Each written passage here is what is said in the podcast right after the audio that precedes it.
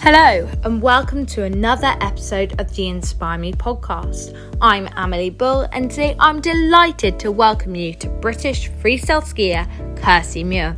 Kirsty is only 18, however, earlier this year she competed in the Winter Olympics and qualified for two finals. Not only this, but she also came second in the Winter Youth Olympics, and many other people think that she has a very bright future ahead of her. In our chat, we discussed plenty of things what it was like going to her first ever Winter Olympics, how she copes with pressure, and much more. And I hope you enjoy this episode as much as I do. And let's get started. Hello. Hey. How are you doing? I'm good, thank you. How are you doing? I'm good, thank you. So I want to start off by saying, um, when you were younger, uh, did you always want to be a skier from a very young age, or was that something that just kind of happened? Um. Well, yeah. When I was younger, um, kind of my mum and dad introduced me and my sibling to skiing, um, because they my dad had grown up skiing and my mum learned in her 20s and um, they really enjoyed it. So they wanted us to ski um, kind of to go you know on the scottish mountains with you know just as a family. Um, but i did do like quite a lot of other sports as well. Um, i did some gymnastics and dancing and different things um, but always like done skiing as well. And it was just kind of the thing i really enjoyed Exactly. And, you know, you mentioned um, other sports and how do they sort of like, oh, like the things that you learn in those sports, like go into skiing, if that makes sense? Yeah. Um, I mean, there's a lot of kind of, I guess, acrobatic sort of stuff in my sport. Um, so the gymnastics really helped with that, just to learn mm-hmm. kind of the basic skills and basic flips and different things. Um, and I also did trampolining, which helps with kind of the air awareness and I can yeah. do a lot of the tricks that I do on snow on the trampoline. So it's like a great way of like learning it before going and just like sending it on the snow. Um exactly. and then I really enjoyed dancing and I I don't know how it helped my skiing, but I mean it was just one of those things and it was a really fun um fun thing to do. I mean I did it until I was like 13, so I didn't focus fully on skiing. Um yeah, until I was about 13, 14, yeah. Oh, 13, yeah. How did you get into the freestyle events? As in, you know, you did your gymnastics and everything, but you go, oh, I'm going to go and have a try, go and try something different. Yeah. So, as I say, I learned to ski for to go on family things, but I um went to the dry slope because we got a local dry slope 15 minutes from my house, which is really sick. Um, and I was there just on a Saturday kids club. Um, and we always did racing um, during the sessions, which personally I wasn't as keen on. Um, and we always went to the freestyle slope at the end of the lesson. Um, and the coaches could just see how much I enjoyed it. So then they suggested I go to the freestyle specific night on a Wednesday night. And that's kind of where I got into the actual freestyle side of it. And I did that for years. And then um, when I was uh, almost 12, I went to Laax in Switzerland for the British Champs, um, and that was my first time really training on a park abroad. Um, and from then, I was just like, I was in love with skiing on the snow, like in Switzerland and stuff.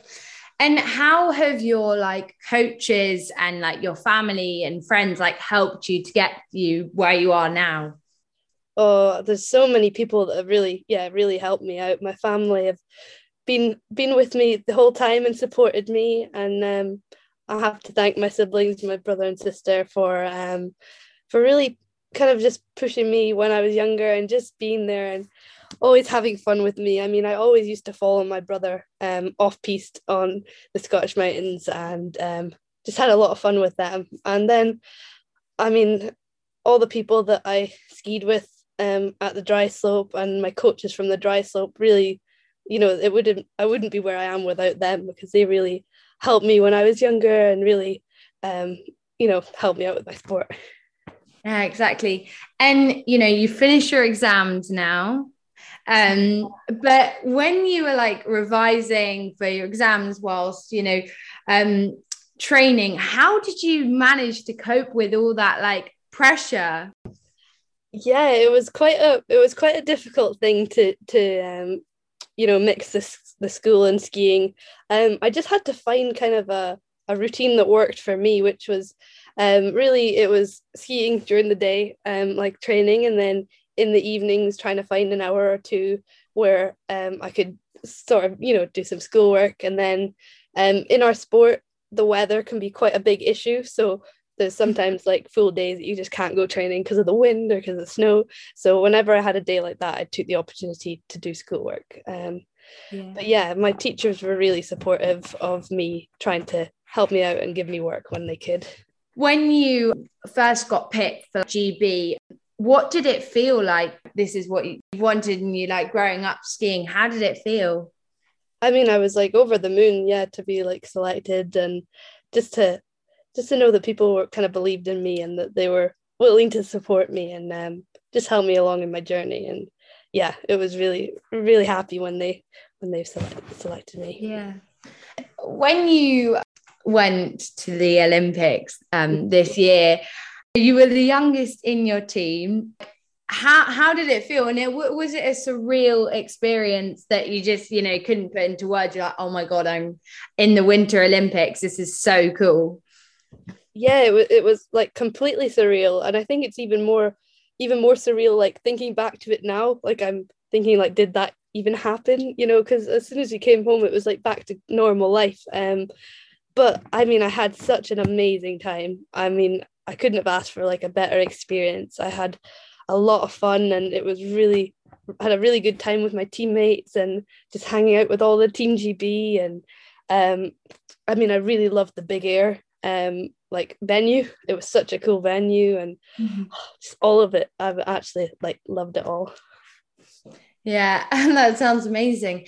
And did you feel lots of pressure going into it being the youngest? Or did you kind of feel like you know i'm here i've done all my training it's no different to any other event that you do? Yeah so i was when i got to the olympics i think my main goal was kind of to be in in the present be in the moment and try and enjoy every every moment of it because i knew it's kind of like a once in a lifetime sort of you know yeah. thing so um i mean i had done a lot of training and competitions in the lead up and I was definitely like had some nerves and things going into the Olympics. Um, but yeah, as I say, I just wanted to focus on on me on my comps and I knew that there was a lot of people like watching and but I was just like thinking that they were just all here to support me. I wasn't trying to put any pressure on myself. Um, and just wanted to enjoy it all because I know that I ski better when I enjoy it. Yeah, exactly. And you talk about being in the moment. How important is it to be in the moment when you're in an event like the Olympics, say? Yeah, I think it's I think it's really important because you kind of want to experience it all. You want to remember just being completely consumed with it and completely like there. You don't want to be thinking about all the external pressures or just anything at home. I just tried to think forget about it all just so I could really enjoy the moment and really be able to look back and know that I really just went for it at that point in time. Yeah, absolutely.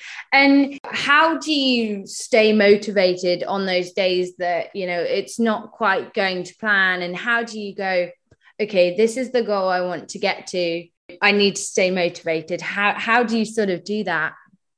I mean, I think everyone definitely has a struggle with motivation sometimes, but I think that on the days that I'm less motivated, I just try and make tiny little steps. If I can make any little step towards kind of my goal, then I'll, you know, I'll be happy. Like there's some days that I'll make giant leaps towards the goal, and there's some days that uh, tiny little bits. But I think the days that are the tiny little bits are the actual the actual ones that are the most important because you're still always progressing no matter what you're doing or how you're feeling. Yeah, um, exactly.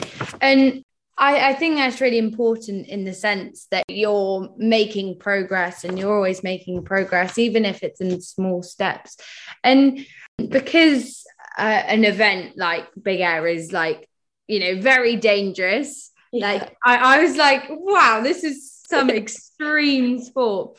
Um, have you ever had like any injuries or you know when you fall over or something like that? Does it to get back up and go, okay, this is, you know, I'm I'm improved. I need to change this or that kind of thing. Yeah. Um, I mean, I always kind of forget how big it looks from an external point of view, just because I'm so used to it and um, kind of so used to all how big it is. Um, but yeah, I touch wood. I have been pretty pretty good with um not getting too badly injured. I've just had a few concussions, broke my thumb a few times, um, but I've been quite lucky. But um, I think that, yeah, the biggest thing when you crash is is being able to get back up and go for it again because you shouldn't tr- you shouldn't let like a fa- you know a fall or a failure not it's not a failure that's the thing like it's it's yeah. a crash but there's you learn so much from it too like as you say like you can learn you can see what you mistake you made and try and be able to change it for the next run. And i think sometimes crashing actually gives you the most progression and kind of helps yeah. you improve the most. Yeah exactly. And how important do you think um like failure and mistakes are to becoming like successful and like moving forward? Yeah i definitely think they're really important. I think it helps you kind of learn resilience and yeah helps you to fully like just i don't even know how to say it like it just helps you to be able to pick yourself up with whatever knocks you down and still be able to to have fun with your sport as well and just really push towards what you're wanting to do. I think I yeah, I don't like thinking of anything as a failure. I just like thinking of it as a little hurdle that you're just trying mm-hmm. to get over. Perfect. And how do you like prepare before a big event? Is there like a sort of routine that you go into before or that kind of thing? Yeah, so I mean, I do get quite nervous before some competitions. So I think I always try and find ways of relaxing. Um, one of them being watching some Netflix or something, and the other one, um, obviously, like I'm always away from home, so I love FaceTiming home. Espe- I love speaking to my family, but especially to see my dogs. Um, no, they are like such a big part of my, such a big part of me, and just I love seeing their faces because it always makes me happier and less nervous. So um, I always make sure I do that before a competition. Other than that, just I do try and run my tricks and and run through my head just so I can kind of visualize it a bit, but yeah. not not ponder too much on it. Hi, and welcome to Quick Fire Questions. I hope you've all really enjoyed the episode so far but this is the opportunity that I get to ask Kirsty some slightly different questions, ones which usually don't come up. Um, so I hope you like them, and let's get started. What is your go to breakfast? Oh, okay. Some people get weirded out, but I like Rice Krispies with raisins on top Ooh. and then milk. Yeah. Okay. Um, if you were to watch any Netflix um, program before a race, what would be your go-to like show to watch? I'm so happy you asked this because the new the new episodes are coming out in a few days, and it's Stranger Things. I love Stranger Things. It is so good. yeah, I, I haven't watched Stranger Things, but you're missing out. It's so good. Stranger Things fan. Like you could have like on don't be sponsored by Stranger Things. Like, yeah. Please, yeah. I would love that. If you could have dinner with one Olympian or sporting legend, dead or alive, who would it be and why? Oh my goodness. Um can't even think. There's so many incredible like Okay, top three then, or top five? Um, I mean, like, I'm struggling to think of even one just because, like, how many there are.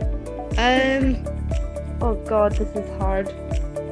I mean, there's obviously like people from my sport. I, I, I mean, I've always yeah. looked up to Sarah Hoefflin, um, and uh, I've hung out with her a lot you know, in the last year doing all the competitions. So I would love to go to dinner with her. I feel like Andy Murray would be really cool just to go to oh, dinner. yeah. Mm-hmm. And then Emma, she's doing so well in the tennis. What an actual legend! I would love to.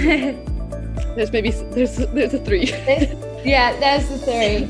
I think you'd have quite an interesting dinner, like you know, because then Andy Murray and Raducanu, you know, they kind of like they get on, and then you know you could have like yeah, that would be a really good dinner. Pick two tennis people, but yeah. I mean, I was watching the tennis just before this, so I guess it makes sense. yeah. What are the sort of biggest lessons that you've learned from an event like the Olympics or just from skiing like at a top level in general?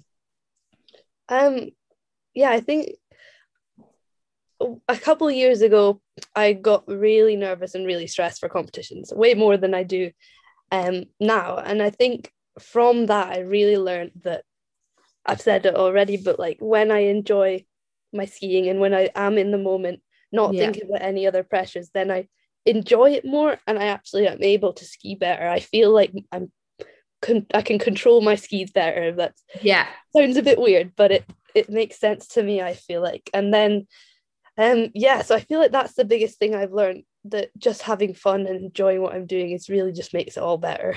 Yeah. And, you know, for people that necessarily haven't started skiing, like, how how would you say you know to get into skiing and like from someone watching you at the winter olympics they go oh my gosh that is so cool. How do i get started?